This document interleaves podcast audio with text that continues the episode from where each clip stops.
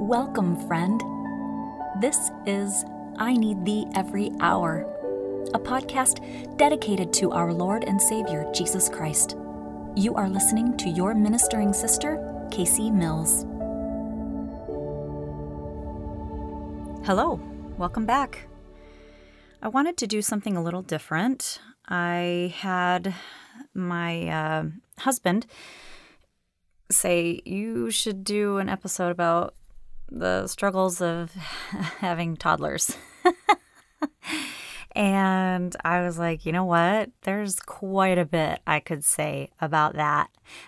And I was just thinking I really need to kind of preface that conversation with some background. Obviously, I've given quite a bit of background about our family and our situation. I'll just briefly recap for those who don't know.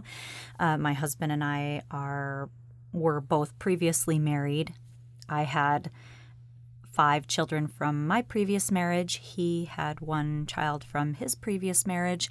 We got together and pretty quickly had 3 more between us. So we have 9 children in total in our blended crew. Excuse me. My 5 are now okay. So we are our oldest, then my oldest from my previous is a boy, and he is now 16. And then my next 4 are all daughters, ages 14, 13, 12, and 10. My husband has a daughter from his previous marriage, and she is 11. And it's funny, there's a brief period of time between my oldest's birthday and my husband's daughter's birthday where it was perfect. You know, it's always perfect. It was so before he turned 16, then it was 15, 14, 13, 12, 11, 10. Anyway, it's just kind of fun. And then our 3 that we have between us are all boys, and they are 6, 5, and 4. And I'm sure you're wondering, don't you guys know about birth control? I'm used to people saying all the usuals. Boy, you sure have your hands full. You know how that happens, right? No. Really? I've been doing it to myself this whole time.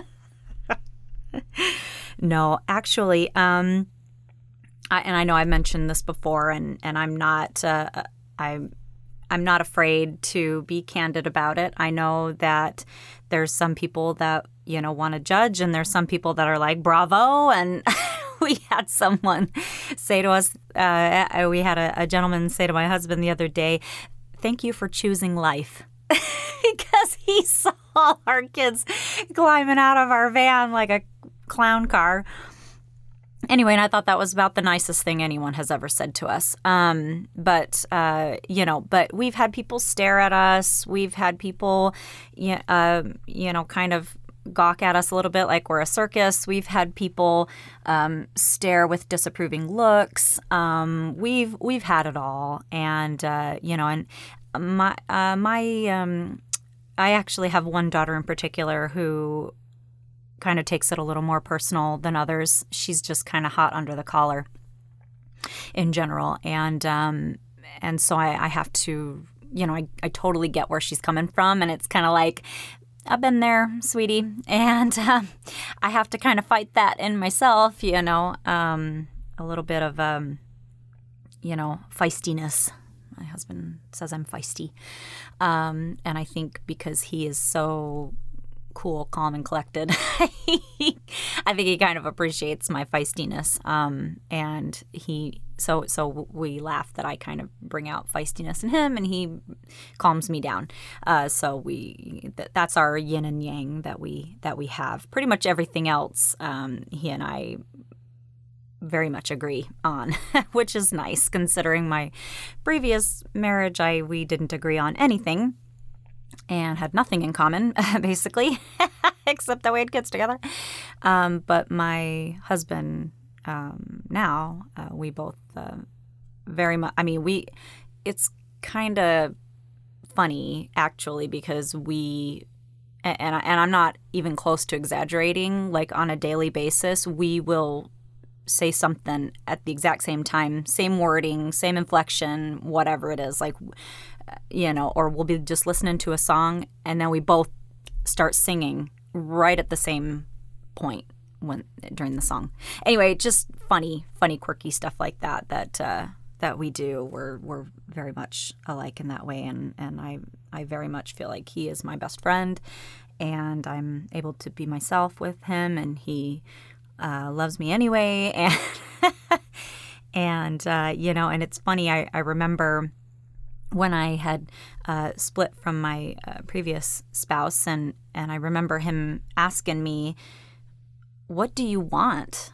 You know, kind of like wondering why I would want to leave him, why I would want to, you know, break up our family essentially, right? Because that was, I was the devil for doing that. But I remember him asking me, what do you want? And I said, you know, in reference to a relationship, you know, essentially, which I had no desire to get remarried. I will say that.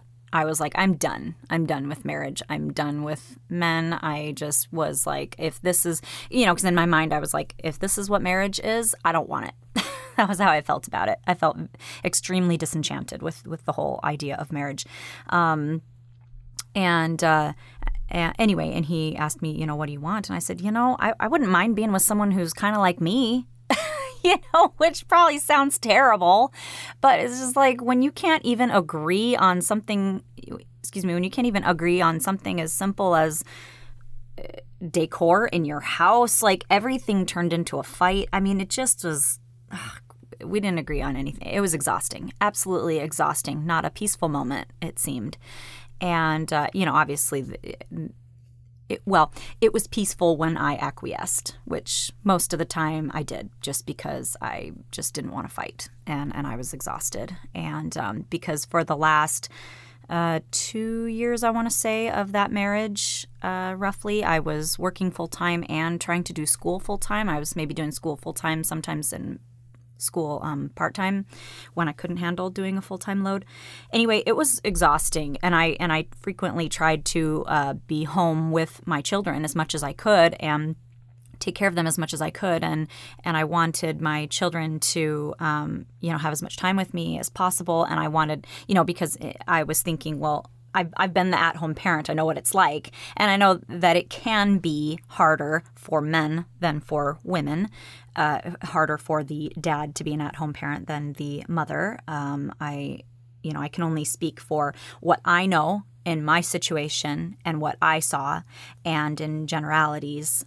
So, you know, take with that what you will. But, you know, for me, I wanted to give my spouse a break from being the at-home parent, and so I tried to encourage him to get out as much as possible and take over with the kids. I didn't realize though that his mother was doing a lot more than I was aware, and so he really didn't have a whole lot that he was doing. And so he really didn't need the break like I thought he did. And in fact, quite the opposite. I actually am the one who needed a break, because it was constant work, constant stress. I never got a break. And you know what? Through all of that, though, because I felt strongly that the Lord wanted me to be working and furthering my skills and my education, the Lord blessed me that I don't think I ever got sick. Yeah, I don't think I ever got sick. It was quite a miracle. I know that the Lord was blessing me, and I also know that was key in me being able to get away from my abuser, because I had an established job and established credit at that point, and because I had purchased a home in my name, and I had been able to build things up so that I could comfortably and safely walk away from him and his control over me. And so I wanted to talk about how my current family dynamic is so unique. You know, when you think about family, you think about, okay, well, I've got my own idiosyncrasies, and then I got to deal with my spouse, and we're working on our marriage, and we've got to come together, and we've got to work things out between us, right? The marriage has to come first, right? And then you've got issues with kids, depending on how many you have, and depending on how old they are, and you have any number of things that could be going on there with the issue of having children, and I feel like those two elements can really push you to a breaking point all by themselves. And then when you add in stepchildren and blended family situation, maybe you have exes you're dealing with, you have multiple in-law situations that you're dealing with, it takes a village to make it work and to keep everybody sane. And we, thank heaven, and I will continue saying it till my dying day, I'm so very grateful that my stepdaughter's mother is as great as she is. I know that the whole situation is not easy for her either, and but she, right from the start, she was pretty great to me, and that definitely could have made that could have pushed me over the edge if she hadn't been as kind and supportive as she was. That was very unusual, and I'm sure that there were people who didn't agree with her being so friendly with me. But I thank the Lord every day, and I tell her. I have told her often how grateful I am for her kindness toward me.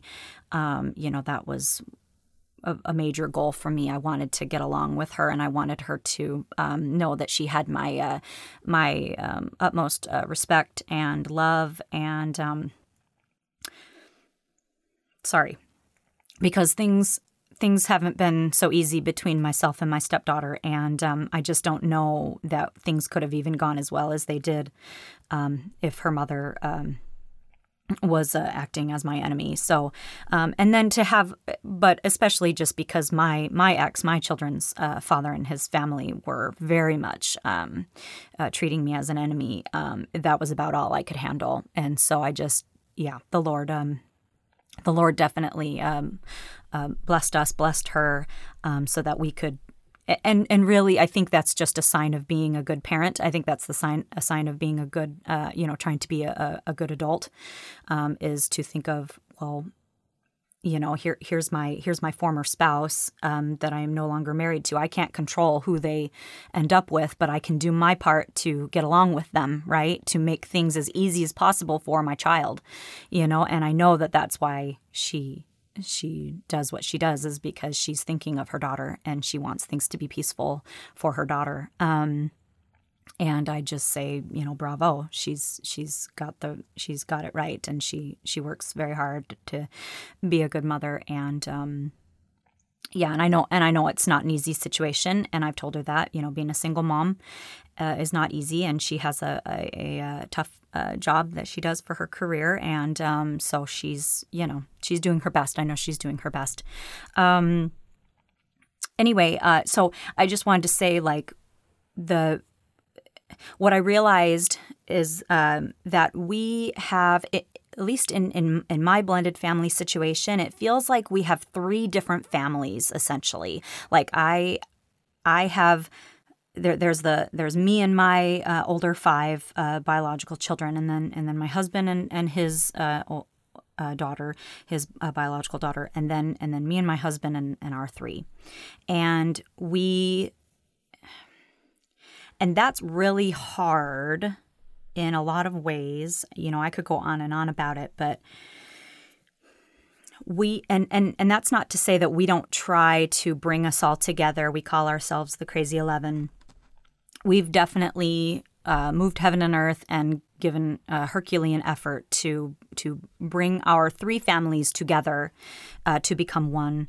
And we've done family trips, we've done many family outings, we've tried just living all together in the same house, all in each other's faces. There just was a lot of dynamics. I think people, just like the difference between dating someone and then getting married and now you're living together, you really don't know how you're going to feel or how those dynamics are going to work out until you're actually in that situation. And it almost seems like those kinds of scenarios can bring out the worst in everybody. Any issues that maybe any issues that were there kind of get a spotlight put on them. They kind of grow exponentially.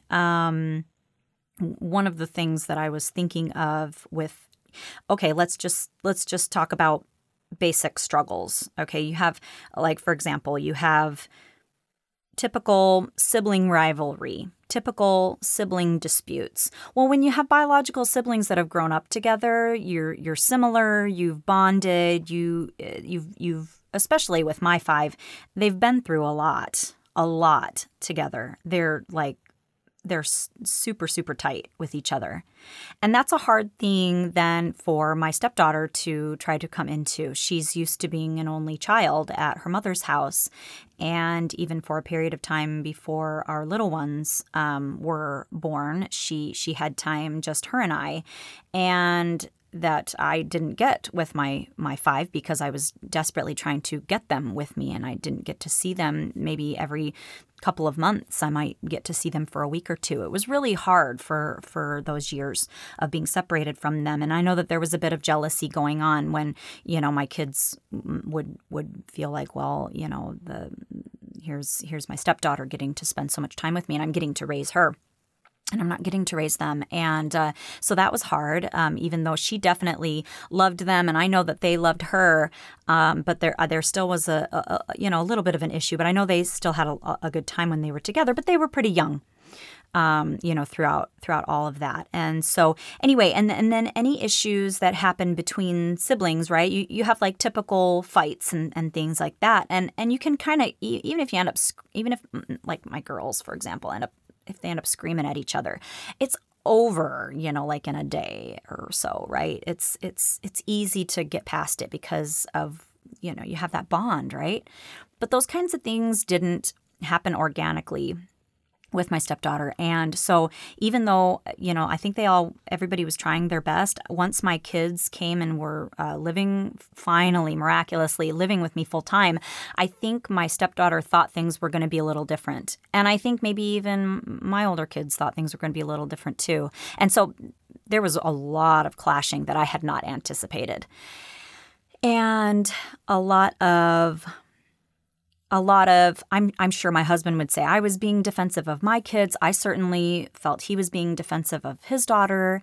There was a lot that was happening that was pitting he and I against each other. It's really hard to put your marriage first when your children are struggling so much and they're feeling like, well, I'll just say, like, it's really hard to be a parent, and it's even harder, like maybe 10 times harder, to be a step-parent. And I don't know anyone who would disagree with me on that. And I would definitely challenge anyone who wanted to disagree with me. Because you are in this position where you love this child and you are trying to love them and raise them as your own. And that kid pretty much doesn't want that. And then let's say that there's a dispute and your spouse is going to feel like they need to protect their kid. And they're looking at you like, well, you're not their parent, right? You don't know them the way I know them. You don't love them the way I love them. You didn't raise them from birth. You're not biologically related, or whatever you want to say, right? Any of those things can come into play, and you get defensive. And I'm not saying that you know, that it was all, you know, my husband participating in that. I know I've done that too. I know I've been put in a situation where I'm just like, my kids have not been able to be with me the way they needed to in order to, and they're healing now. And if I look like I'm picking my stepdaughter's side over them, I don't know what that's going to do to them. And I don't know what that's going to do to my relationship with them.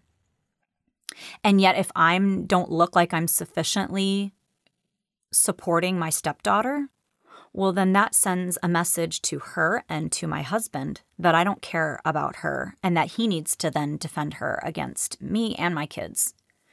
And I know that there was a bit of that has reared its ugly head.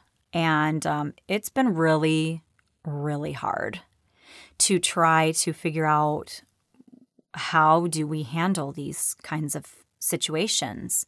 And you know, it's, and then when I say, okay, three different families, well, when it's me and my husband and our younger three, totally different scenario, right? Totally typical whatever, right? Like he handles things how he needs to, and I don't second guess him. I handle things how I need to, and he doesn't second guess me. And it's able to be just, I mean, it's like, it's, right, it's not easy, right? But comparatively, it's easy when it's just the five of us, you know? But then once everybody else, you know, comes into the mix, it's like, okay, you know, I feel like I'm need anti-anxiety meds just to get through a dinner, you know, sometimes. It's a struggle. It's a real struggle. And I know, you know, with my stepdaughter, she had a lot of time, just her and I, or even if it was just, or when it was her and I and my boys. And, you know, but I know that she still had a lot of struggles too, where I think she you know, felt my love for her, and I know I've felt her love for me, and you know, you when you serve someone, like I can't tell you how many times I've had to help her in ways that her dad wouldn't be able to help her. I mean, just from a female perspective, okay, like that kind of thing is very important, you know. So you can't be in those kind of scenarios without growing to love someone, and so I think, you know, once my daughters were living here with me, I think she kind of felt a little jilted that I wasn't, you know, having that same kind of scenario with her. But that being said, I could tell that there still was a struggle for her internally, that I was doing things for her that her mom wasn't doing for her, if that makes sense. Like when she's in my home, well, her mom can't, right? Her mom's not here. So sometimes a little girl still needs mothering. Even an 11-year-old girl still needs mothering. But it just kind of came to a head. And it was like, I just said, she just doesn't want me to mother her. And this is, you know, maybe part of her wants it, but there's a huge part of her that just does not want that from me. And that was hard. That was really hard. And I've done a lot of research, read books and articles and listened to podcasts. And the main message that I got from what I've listened to about step situations and blended family situations is that for sure the overarching message for a child when they're in a situation where there's a step parent in the picture is that this step parent is replacing their other parent. And it doesn't matter how, like I said, it didn't matter how much her mother supported me or I supported her and tried to back her up and tried to show care and respect. And same thing with her mother, tried to show care and respect toward me, being the mother here in my home. All of that, and my husband too, all of that was probably about as good as it could be between all of us. And yet what I saw was my stepdaughter still struggling. And I just knew. I knew. She needed to feel at home somewhere. She needed to feel like she had her mother. And I know that she loves her dad and she is super tight with her dad. But I just kept feeling like, just like with my daughters, right? They were super, super struggling because they couldn't be with their mother. And I just knew they need to be with their mother. And same thing with my stepdaughter. She needed to be with her mother more than she was. It was way too much back and forth. And I could go on and on about all of that, those kinds of dynamics and what I've seen and what I've read and how, you know, kids need to feel at home. They need to have a home, a place that feels like a safe zone for them.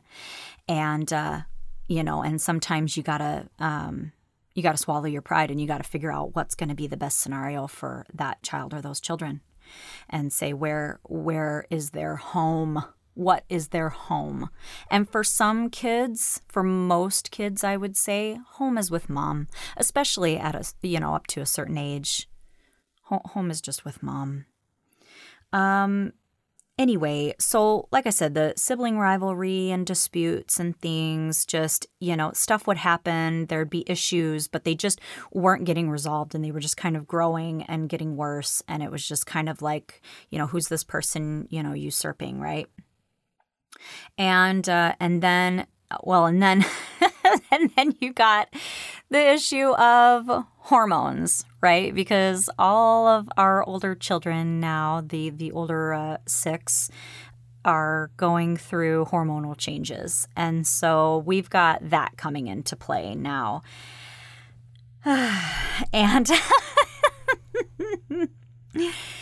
And so when you have that time of the month for girls, and I'm sorry, even teenage boys are going through their own, you know, testosterone changes and things like that. They're going to be short of temper, short of patience. The girls, they're, you know, it's so funny because naively I assumed me and all my girls would be on a similar cycle. Yeah, that's not happened yet. Everybody almost has their own week. And so it's made things quite interesting.